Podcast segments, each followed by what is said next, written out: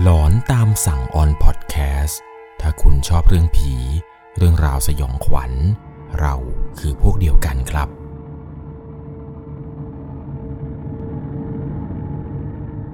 สวัสดีครับทุกๆคนครับ ขอต้อนรับเข้าสู่ช่วงหลอนตามสั่งอยู่กับผมครับ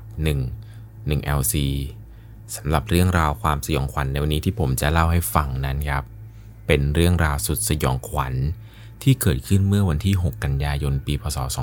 2555 ครับ ซึ่งวันที่เกิดเรื่องราวเรื่องนี้ขึ้นมาเนี่ย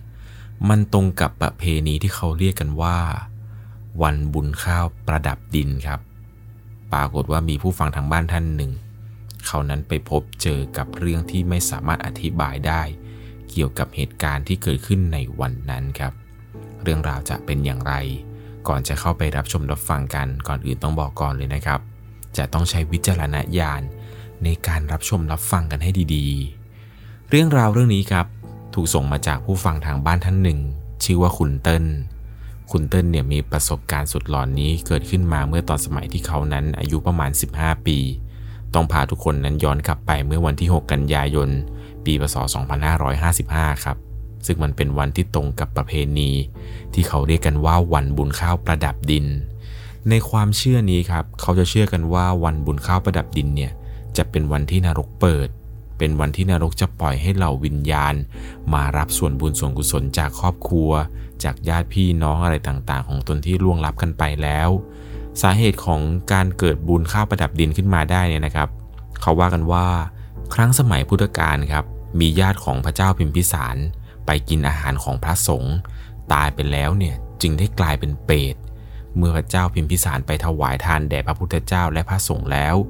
มีได้อุทิศส่วนบุญกุศลไปให้ ถึงเวลากลางคืนจึงพากันมาส่งเสียงร้องรบกวน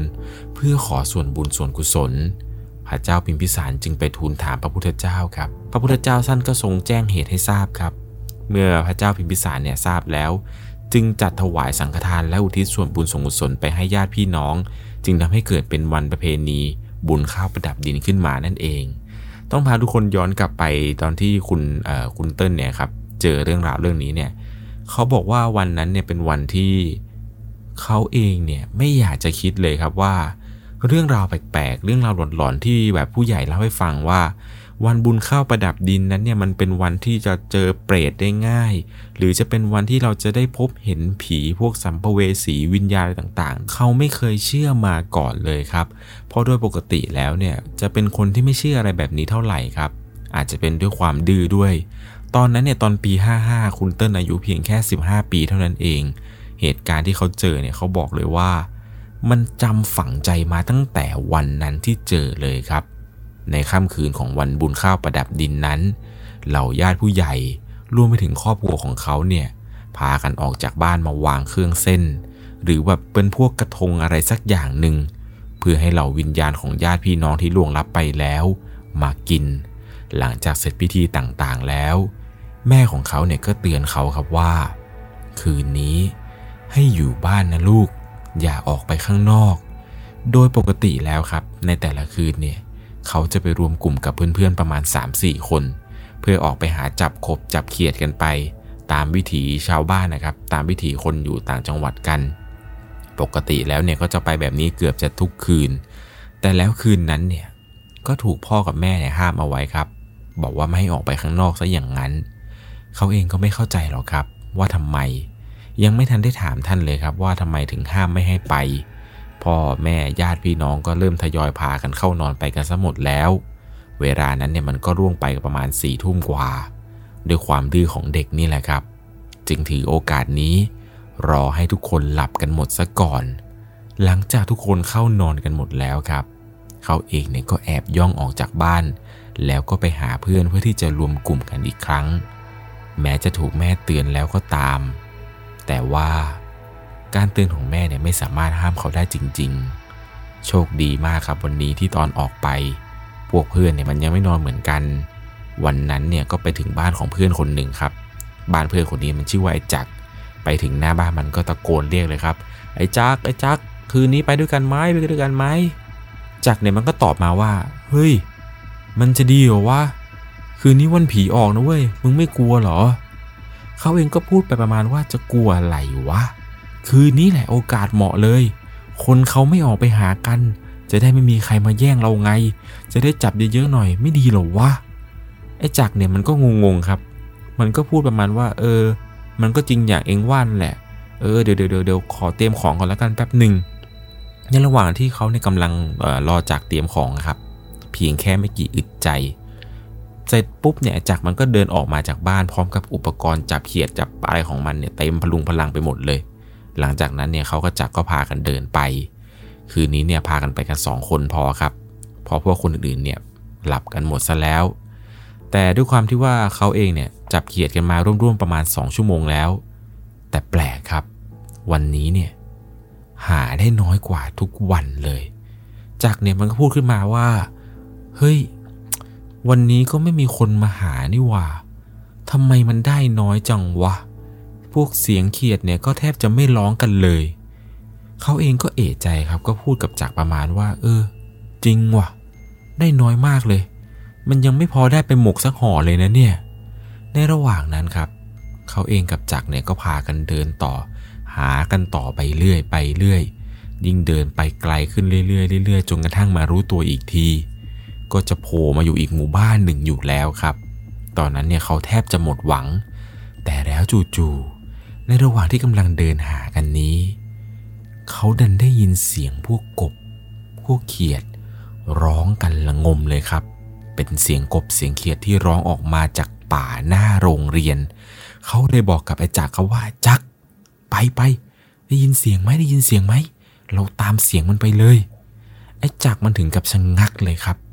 มันก็พูดอ้ำๆอึ้งๆว่า มันจะดีเหรอวะทางนั้นมันเป็นวัดล้างนะเว้ย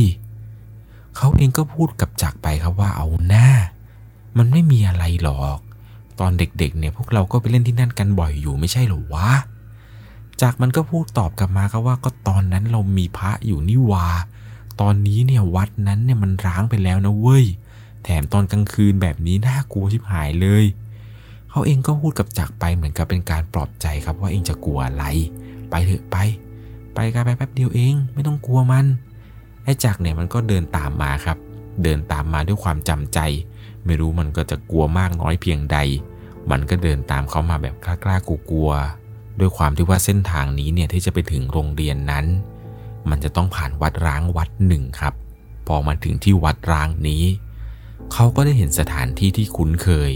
แต่ตอนนี้มันไม่เหมือนเดิมแล้วครับเขาเองเนี่ยไม่รู้ว่าวัดนี้มันปล่อยล้างมานานขนาดไหน แต่ก็เริ่มมีอะไรแปลกๆเกิดขึ้นครับ เพราะทันทีที่เดินมาถึงวัดร้างนี้ ยังไม่ทันได้ไปถึงโรงเรียนที่มาของเสียงกบเสียงเขียดอะไรนั้นเลย ปรากฏว่า เสียงเหล่ากบเขียดอะไรที่ได้ยินแบบดังทุกทิศทุกทางเนี่ย มันก็เงียบกลิบจนหน้าวังเวง เขานั้นเริ่มหัวเสียกับสิ่งที่เกิดขึ้น เขาเลยถามจักเขาว่าไอ้จักอะไรวะ เมื่อกี้เนี่ยก็ได้ยินเสียงมาจากทางนี้นี่หว่า ทำไมพอเดินมาแถวนี้ เสียงที่มันร้องกันเต็มไปหมดเนี่ยมันหายไปไหนวะทำไมมันหยุดร้องกันหมดเลย จักเนี่ยมันก็บอกว่า เฮ้ย ไม่ใช่มีอะไรมาล่อให้พวกเรามาที่นี่หรอวะเขาเองก็พูดกับจักประมาณว่าเองจะพูดอะไรของเอง เองเนี่ยพูดไปเรื่อยเลย เมื่อกี้เองก็ได้ยินเหมือนกันไม่ใช่หรอวะจักมันก็ทำหน้างงๆครับว่ามันก็บอกเออมันก็ได้ยินเหมือนกันนะ แต่ทันทีที่มาถึงตรงนี้ ทำไมเสียงพวกกบพวกเขียนมันหยุดร้องกันซะงงั้น ไม่คิดว่ามันจะแปลกบ้างเหรอ ซึ่งมันก็น่าแปลกจริง ๆ นั่นแหละครับ ก็เลยคุยกับจักเขาว่างั้นอย่างนี้ เราลองหากันไปสักพักหนึ่งก่อน คือถ้าหาไม่ได้จริง ๆ เนี่ยเราค่อยกลับกันก็ได้ ระหว่างนั้นเนี่ยทั้งสองคนก็เริ่มหากันไปได้สักพักหนึ่ง ในระหว่างที่ทำการหากบหาเขียดกันอยู่นี้ เขาก็รู้สึกปวดหลังครับ มันปวดหลังเหมือนกับมีอะไรมากดที่กลางหลังเขาเลย ความรู้สึกตอนนั้นเนี่ย สงสัยว่าจะก้มหาเขียดหากบเนี่ยนานไปหน่อย ก็เลยกลับมายืดตัวตรงแล้วก็บิดหลังบิดแอนไปแองมา เพื่อที่จะยืดเส้นยืดสายสักหน่อย แต่ในระหว่างที่กำลังทำนี้ครับ มันมีจังหวะหนึ่งที่แบบต้องเงยหน้าขึ้น แอนหลังอยู่ดีๆครับ สายตาดันเหลือบไปเห็น ว่ามันมีดวงตาคู่หนึ่ง มองเขาลงมาจากทางต้นไม้ใหญ่ด้านบน เขาได้ถึงกับชะงงักเลยครับ แล้วก็ลองมองดูดีๆ ปรากฏว่าสิ่งที่เขาเห็นนั้น พอเอาไฟฉายสาดขึ้นไปทางที่เขาเห็นเนี่ย ก็พบว่ามันมีใบหน้าของคน ที่เป็นใบหน้าที่ใหญ่ ใบหน้านั้นมันเละ มีหนอง เลือดเนี่ยไหลอาบไปทั่วหน้า ดวงตาของมันสีแดง เป็นดวงตาที่ใหญ่มากๆ แต่ปากของมันเนี่ย เล็กจนแทบจะมองไม่เห็นเลย พอเขาเห็นเช่นนั้นครับ เขาก็ตกใจแล้วก็ตะโกนเลยครับว่า เฮ้ยนั่นมันเป็ดนี่วะไอ้จากเป็ดไอ้จากเนี่ยพอได้ยินนั้นก็มันก็ตะโกนครับว่าเฮ้ย อย่าล้อเล่นดิวะดึกดึกแบบนี้มันใครมาพูดอะไรแบบนี้กัน อย่าพูดถึงผีดิวะเขาเองก็บอกว่าจากว่าจากกูไม่ได้ล้อเล่นกูเห็นจริง ๆ ตอนนั้นเนี่ยเขาช็อกครับ ช็อกจนก้าวขาไม่ออก ตาเนี่ยค้างตัวแข็งกับสิ่งที่เห็น เพราะว่าเขาเนี่ยไม่เคยเจออะไรที่มันน่าสยดสยองแบบนี้มาก่อน ถึงเคยได้ยินผู้เฒ่าผู้แก่เล่าให้ฟังถึงลักษณะเปรตก็ตาม แต่ใบหน้าของมันในตอนนั้นเนี่ยที่เห็นเนี่ยมันไม่ได้เป็นเหมือนกับที่ผู้ใหญ่เล่าให้ฟังเลย เคยเห็นบ้างในหนังก็จริงครับ แต่พอเห็นจัดจะแบบตาต่อตาเนี่ย ไม่คิดว่าของจริงเนี่ยตัวจริงมันจะน่ากลัวขนาดนี้ ร่างกายของมันที่เขาเห็นนั้นมันผอม ผอมแบบเป็นหนังหุ้มกระดูก ผิวของมันสีดำไม่เกรียม มีเลือดกับหนองเนี่ยไหลไปทั่วล่าง เปรตตัวนั้นที่เขาเห็นเนี่ยมันยืนค่อมต้นไม้ใหญ่ แล้วก็มองลงมา มันจ้องลงมาทางตัวเขา ทันทีที่เขาเริ่มขยับเนื้อขยับตัวได้ครับ เขาก็รู้สึกว่าเปรตตัวนั้นมันค่อยๆ ก้มหัวแล้วก็ยื่นหน้าเข้ามาใกล้เรื่อยๆเรื่อยๆ จนกระทั่งเหมือนกับหน้าของเขากับหน้าผีเปรตตัวนั้นเนี่ยห่างกันได้ไม่ถึง 2 เมตรครับ เขาก็พูดกับไอ้จักว่าไอ้จักมึงเห็นใช่ไหมเห็นใช่ไหม แต่ปรากฏว่าไม่มีเสียงตอบรับ หรือเสียงตอบกลับอะไรมาจากไอ้จักเลย เขานั้นเนี่ยก็ค่อย ๆ หันหน้าไปทางที่จักนั้นมันยืน ปรากฏว่าภาพที่เห็นคือ จักเนี่ยมันยืนตัวแข็งทื่อ ตาเนี่ยค้างเลยครับไอ้จักเนี่ยมันช็อกตาค้างไม่ต่างกับตัวเขา ตอนนั้นที่เห็นเนี่ยคือมันยืนร้องไห้สะอึกสะอื้นเพราะด้วยความกลัว เขาเองก็ช็อกแทบจะสุดขีดจริง ๆ น้ำหูน้ำตาเนี่ยก็ไหลออกมาเหมือนกัน ตอนนั้นเนี่ยเหมือนกับว่า เขาจะเห็นเลยครับว่าผีเปรตตัวนั้นเนี่ยมันจ้องเขาอยู่สักพัก ก่อนที่จะส่งเสียงร้องเป็นเสียงแหลมๆเล็ก ๆ ออกมาดังสนั่น เสียงของผีเปรตเนี่ยมันน่าสยดสยอง ฟังดูแล้วมันทุรนทุราย ดูทุกทรมานมากๆ แต่พอมันร้องได้สักพักหนึ่งครับ ปากที่เล็กของมันจนแทบจะมองไม่เห็นเนี่ย ก็เริ่มฉีกออกกว้างขึ้น พร้อมกับมันมีลิ้นที่ยาว ยาวแบบยาวเป็นเมตรเลยครับทะลักออกมาจากปากที่ฉีกนั้น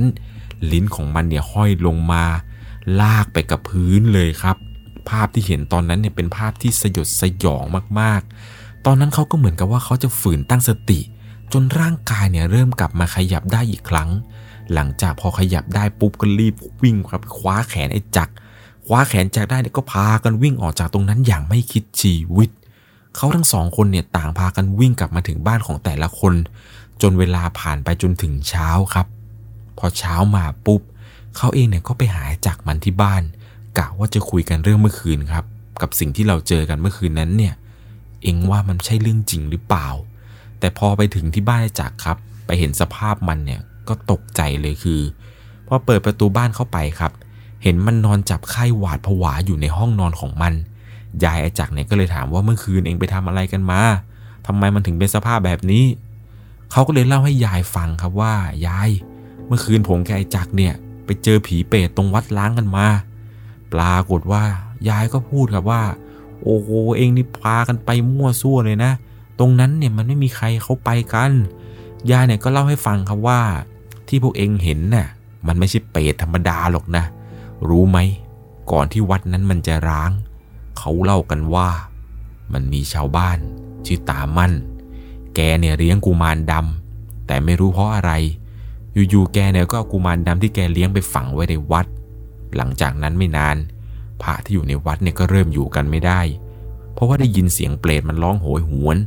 ทุกคืนเลยเสียงเปรตเนี่ยมันร้อง ยิ่งเฉพาะวันพระเนี่ย เปรตเนี่ยมันจะออกมาหลอกหลอนพระ จนไม่มีใครจำวัดได้เลย สุดท้ายเนี่ยพระก็พากันย้ายวัดหนีกันไปจนหมด จนไม่เหลือพระสักรูปนั่นแหละ แม้แต่พระธุดงมาอาศัยอยู่ ต่างก็เจอเปรตมาลังควานไม่หยุดกกุมารดำนั้นมันคงจะแค้นมากๆ เพราะมันเนี่ยไปไหนไม่ได้ มันถูกฝังอยู่ในพื้นที่ของวัดร้างนั่นแหละ เลยแปลงกายเป็นเปรตร้องโหยหวนด้วยความแค้นและทุกทรมานตั้งแต่นั้นมา พอได้ฟังเรื่องที่ยายจักมันเล่าให้ฟังครับ เขาเองเนี่ยก็ขนลุกสู้เลย เพราะไม่คิดว่าเรื่องราวต่างๆ ที่ผู้ใหญ่เนี่ยเขาห้ามว่าทำไมห้ามออกไปในวันที่แบบบุญข้าวประดับดิน แล้วถ้าเกิดว่าไปแล้วจะเจออะไรเนี่ยจนกระทั่งเขามารู้นี่แหละครับ ว่าสาเหตุอะไรที่ทำไมผู้ใหญ่ถึงห้ามนักห้ามหนา แม้ว่าเรื่องราวนี้จะผ่านมาไม่ต่ำกว่า 8 ปีแล้ว แต่ภาพเหตุการณ์ในวันนั้น มันยังคงติดตาเขามาจนถึงทุกวันนี้เลยครับ ต้องบอกเลยว่าเรื่องราวเรื่องนี้ที่เกิดขึ้นเนี่ยเป็นความทรงจำที่แบบไม่สามารถลบเลือนออกจากคุณจักได้เลย เรื่องราวเรื่องนี้เนี่ยมันเกิดขึ้นที่ในจังหวัดอุดรธานีครับ กับเรื่องราวสยองขวัญที่เขานั้นไปพบเจอมากับเพื่อนของเขานั่นเอง เป็นอย่างไรกันบ้างครับ กับเรื่องราวการพบเจอเปรต ในวันบุญข้าวประดับดิน ผมเชื่อว่ามีอีกหลาย ๆ คนเลยนะครับ ที่เคยเห็น หรือเคยได้ยินเสียงเปรตร้องในวันนี้ ใครพบเจอ หรือได้ยินเสียงเปรตหรือเคยเห็นเปรตในวันบุญข้าวประดับดินอีก ลองคอมเมนต์ให้เพื่อนๆได้อ่านกันหน่อยนะครับเดี๋ยวคอมเมนต์ไหนน่าสนใจผมจะปักหมุดไว้ด้านบนไว้เช่นเคยสำหรับในค่ำคืนนี้ก่อนจากกันไป ถ้าคุณชอบเรื่องผี เรื่องราวสยองขวัญ เราคือพวกเดียวกันครับสำหรับในค่ำคืนนี้ ถ้าเกิดว่าคุณนั้นได้ยินเสียงอะไรแปลกๆ อย่าออกไปละครับ ขอให้คุณนั้นนอนหลับฝันดี ราตรีสวัสดิ์สวัสดีครับ สามารถรับชมเรื่องราวหลอนๆเพิ่มเติม ได้ที่ YouTube c h anel 1 LC ยังมีเรื่องราวหลอนๆที่เกิดขึ้นในบ้านเรา รอให้คุณนั้นได้รับชมอยู่นะครับ